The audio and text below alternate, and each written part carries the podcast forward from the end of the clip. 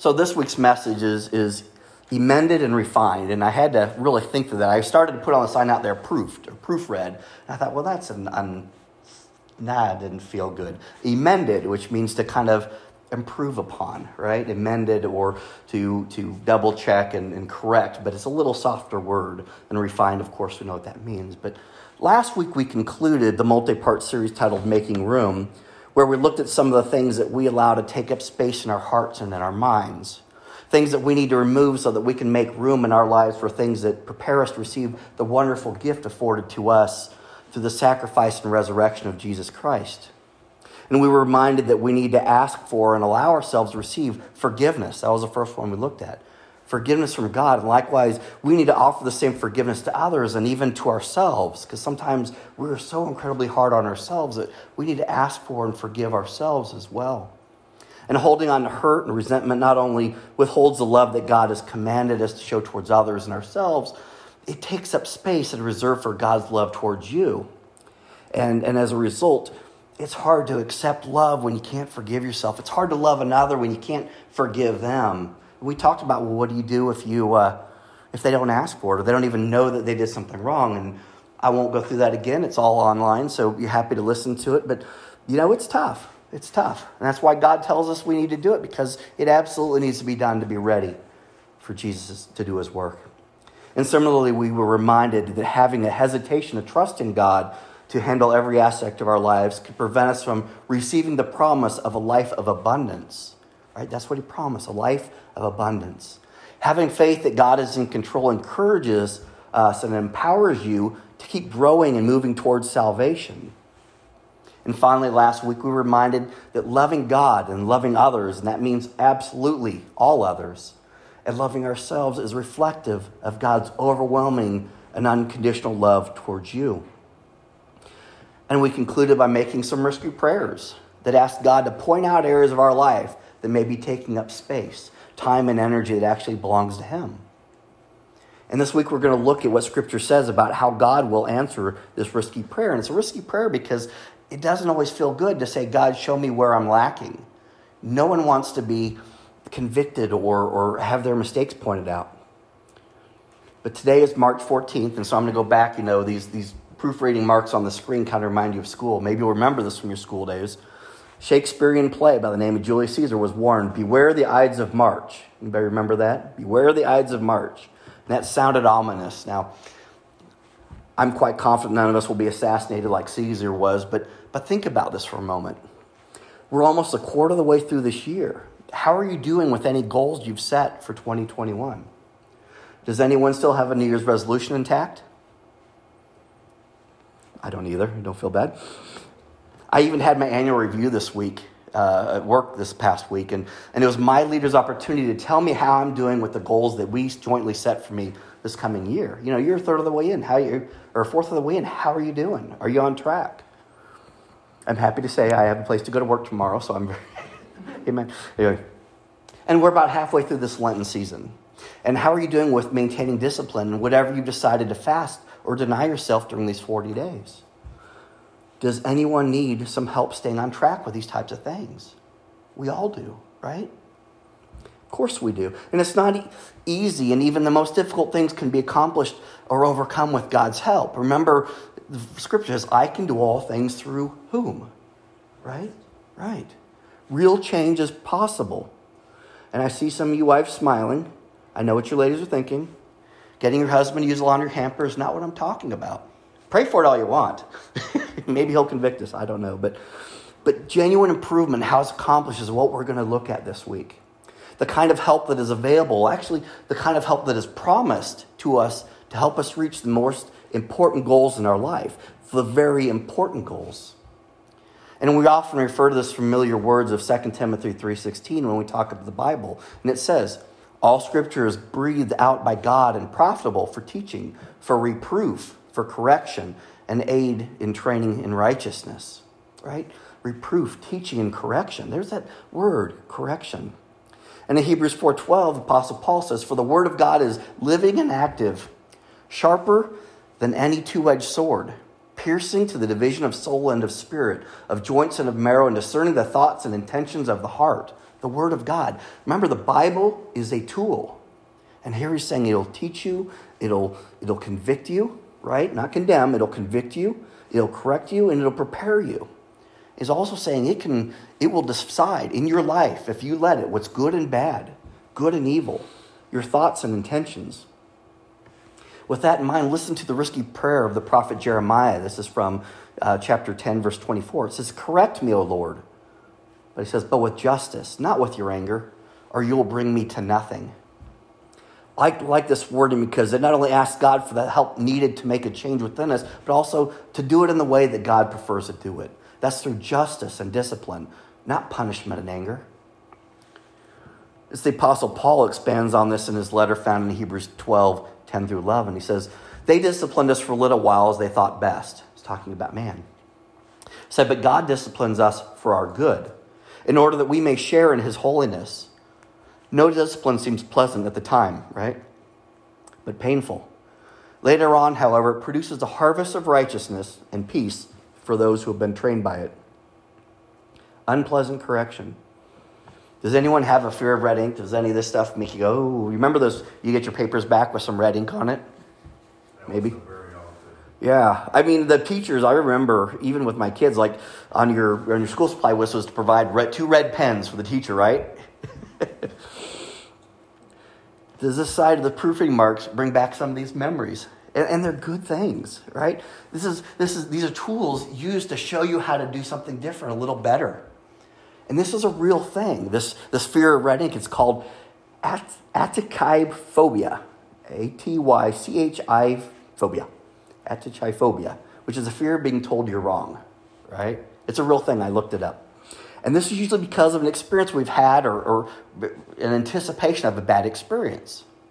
So I want to give you an example. You're in for a real treat. Please don't tell anyone I shared this at church.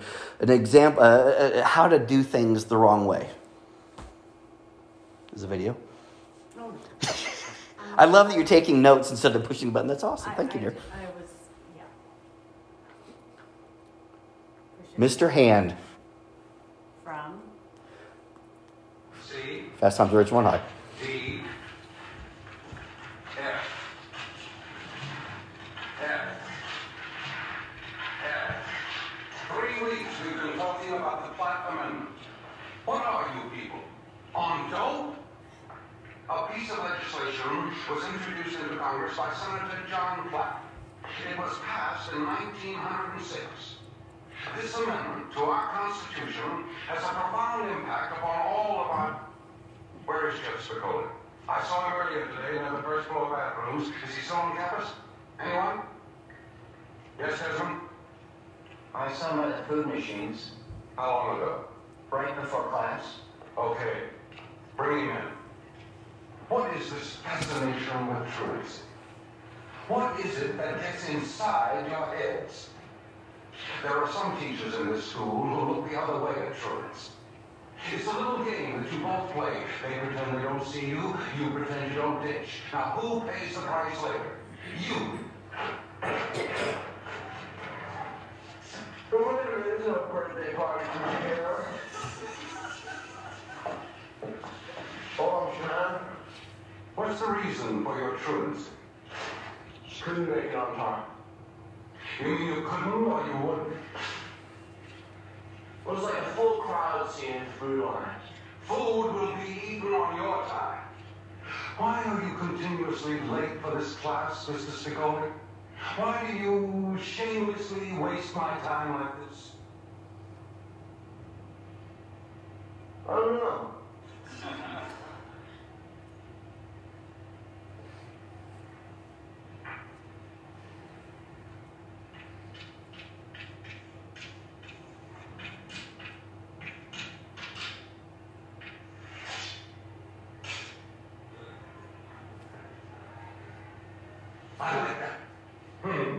I don't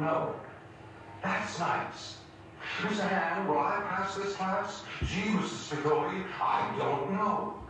That's nice. I really. You know what I'm going to do? I'm going to leave your words on this board for all my classes to enjoy.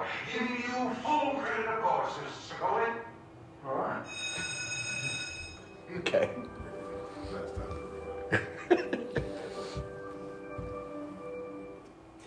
so as you can see, you know, that's, I don't know if you ever had a teacher like that, just kind of was demeaning, or maybe a boss or something like that. But aren't you glad you don't have a God like that that says, your efforts, C, F. By the way, and everybody gets to hear everybody's doing F, F.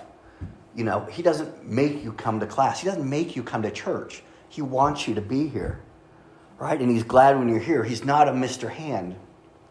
So, what is God's discipline? What does his red ink and proofreading marks look like? Well, if you're in a fury of busyness, which we all get in from time to time, he might tell you to, to add a comma or a semicolon, right? To pause. If you're in a time where you're headed down the wrong path, he might, he might throw a period up there and say, Whoa, need you to change direction here. He may need to do like this little caret thing, you know, where you add the word in there. He says, He may need to remind you to interject something in your life. He may remind you to capitalize something that should be important or to lowercase something that shouldn't be. He may draw a line through something to indicate a mistake, you know, the little delete mark. And I love this in accounting. Remember, they just put a single line. That's all you'd put. You never scratch it out. It's because it, God doesn't want to demean you. He doesn't want to scribble out and go, you stink. He, he wants to go, no, this is wrong. I want you to see what you did. is there a story to be shared? he may remind you to use a quotation mark, right? Quote me. Quote me to yourself, quote me to others. Speak my words. Friends, God must correct you because his desire is to bless you abundantly and to share an eternity with you in heaven. The very place that Jesus Christ made possible for you to enter, the place that he went ahead to prepare a place for you. In correction, God's kind of correction, it's, it's refining, right? It's improving, it's not damaging. It gives life, it does not destroy it. Psalm 66, 10 through 12, it says, For you have tried us, O God. You have refined us as a silver is refined. You brought us into the net. You laid an oppressive burden upon our loins. You made men ride over our heads. We went through the fire and through water, yet you brought us out into a place of abundance. And we studied this a few months ago. The amount of heat and pressure that is constant and a constant attention by the craftsmen to refine and remove impurities from silver was unimaginable 1450 degrees. It literally burned off everything else. And the, the craftsman, the refiner, had to sit there and by hand monitor this process and, and remove the stuff from the top to make it pure. God doesn't just put you through a fire and go, let me know when you're done. He's there lovingly scooping away the, the, the stuff that gets brought to the surface if you let him. Have you gone through something that felt like that? Are you going through something like that now? Are you prepared and willing to subject yourself to that in order to become refined? See, God knows what needs to be done. And I love how David describes this in Psalm 139. He says, You have searched me, Lord, and you know me. Okay, that feels good, right? My best friend, the guy who's going to, has everything control, he knows me. It feels good. But he goes on and says, You know when I sit down and you rise, and when I rise. Okay, good. You're with me all the time. You perceive my thoughts from afar. Uh oh. Uh oh. You discern my going out and my lying down. You're familiar with all of my ways. Boy, boy, sure, I hope I'm doing this right if he's with me like that. Before a word is on my tongue, Lord, you know it completely. Expletive. you hem me in behind and before, and you lay your hand upon me. Amen, right? Right? He's with you. He knows your thoughts. He knows what you're going through. Now, that may be a little convicting, but that's the way He works. We shouldn't go there together. I don't want you to go there. I don't want you to think that. I don't want you to say that. And God knows you. He knows what you think, what you say, and what you do, but He didn't leave you powerless to make a change. From 2 Timothy 1 7, for God gave us a spirit not of fear, but of power and love and self control. You have it within you. You are fully equipped to do what God asks you and expects you to do. And we hear this so often from 1 Corinthians 10:13, right? No temptation has overtaken you that is not common to man. You're not going through this alone. God is faithful. There's the promise. And he will not let you be tempted beyond your ability, okay? Whatever you're going through, you can handle it.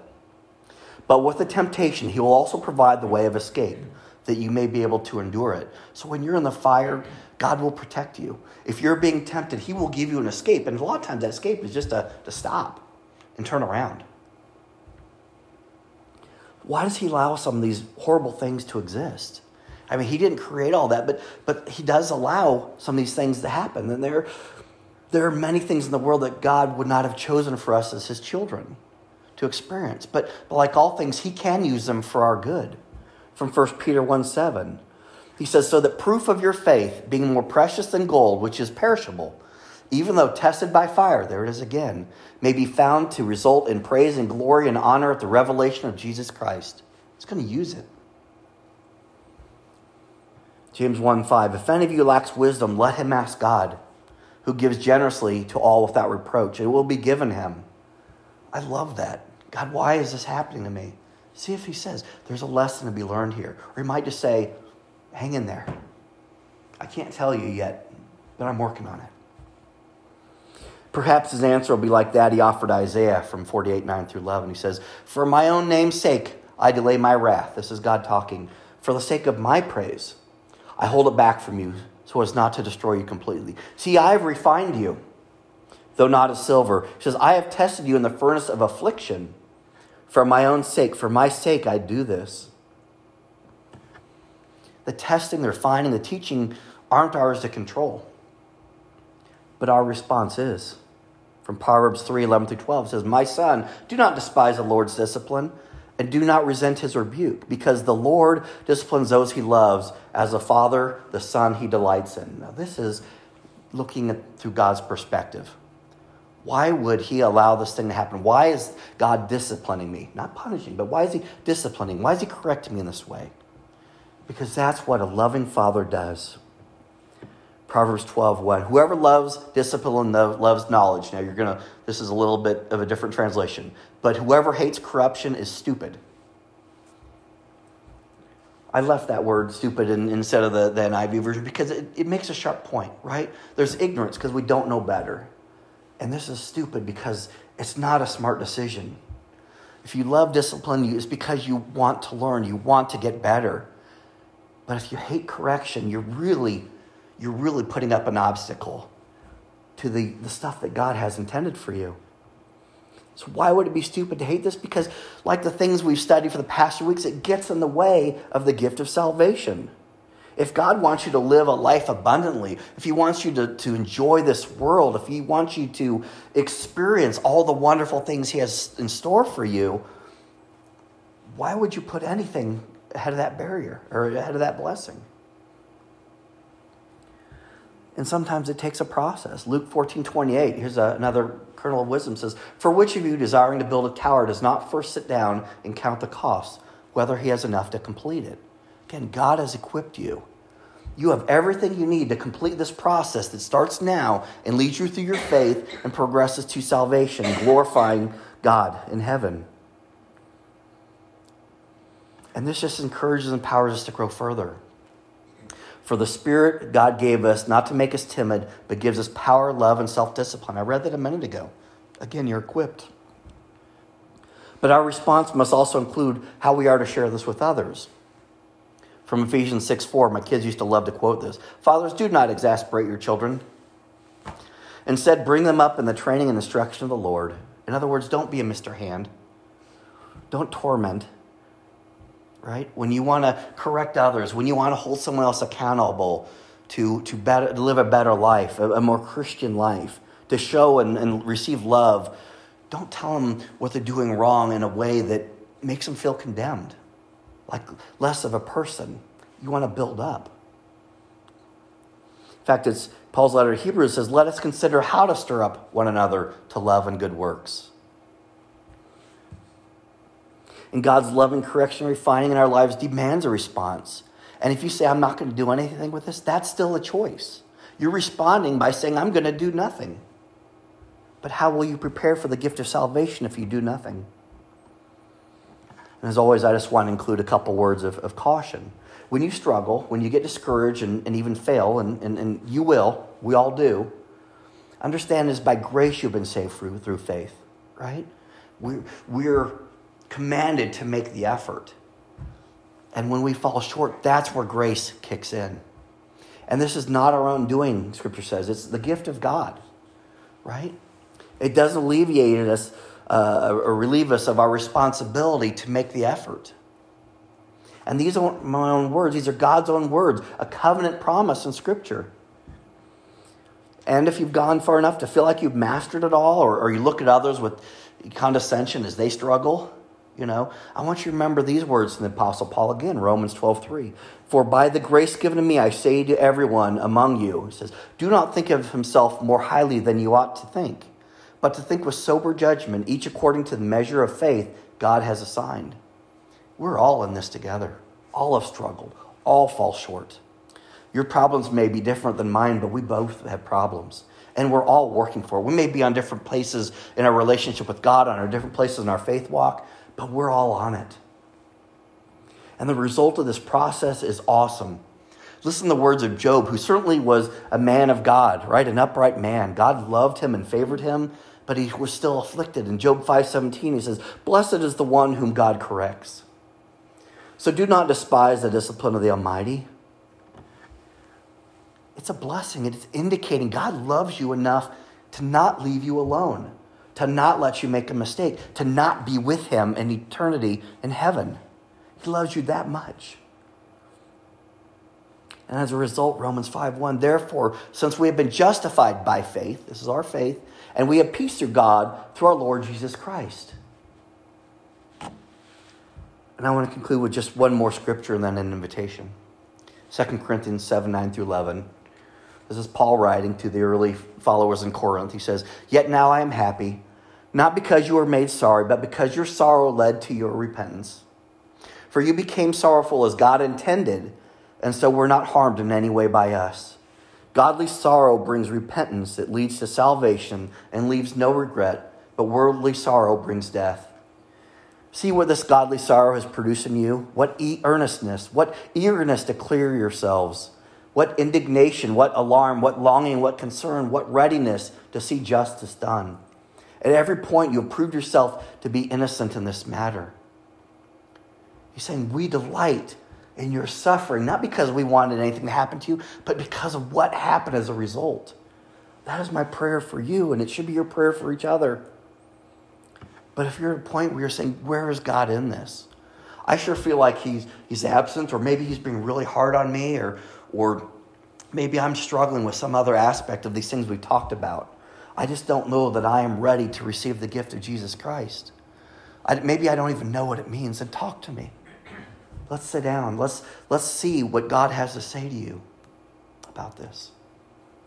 And I love this, and I'm going to I'm going to read this as a benediction. This is from Matthew 25 21. His master said to him, He said, Well done, good and faithful servant. You are faithful with a few things. I'll put you in charge of many things. Enter into the joy of your master. That is what we should all desire to hear. And that is what God promises He wants to say to us. Whatever we have in this world, it's not a lot compared to the abundance we're going to experience in heaven. He says, Well done. I've been watching you, I've been with you, I've seen what you've done. Good job. Now enter and spend this eternity with me. Let's pray. Father God, as we continue with our eyes on the cross, knowing at the culmination of this Lent season, we celebrate the sacrifice and, and really the resurrection of your Son, Jesus Christ, our Lord and Savior. But between now and then, he will go from acclaimed teacher to welcomed teacher to accused and persecuted heathen. He'll be hung to a cross and tortured and killed. Not because of anything he did, but because of everything we did. But Lord, what is amazing about this wonderful gift that we will celebrate in a few weeks is what it means for us now. It is finished, he said. But it wasn't finished just once, it was finished then and for all times. And Lord, forgive us for every wrongdoing, every word that, that may come from our mouth, every thought in our mind, every action that we do that drove a nail into his hands or to his feet. Lord, we know that when we have this simple prayer that says, Lord, forgive me for what I've done, what I've said, or what I've thought, you say it's covered. It's covered. Well done. God, thank you for who you are. Thank you for your Son, the new covenant that gave us this uh, ability to talk to you, to have this relationship with you. Lord, I also thank you for this church. And I don't just mean this wonderful building that was built many years ago and all that's contributed, but this church, this body of Christ, this universal gathering of people across the world that seeks you. Father, let us leave here being changed for what we've heard today, and let us strive to change those around us. Not because of who we are, but because of who you are. Not because of, of what we've done, but because of what you've done through and for us. Let us never hesitate to share our story or to give a reason for the hope that we have. We lift all we do up to you, Lord. May it always please you. May you guide us and protect us, all who are here this morning, those who are listening online, and keep us safe. Amen.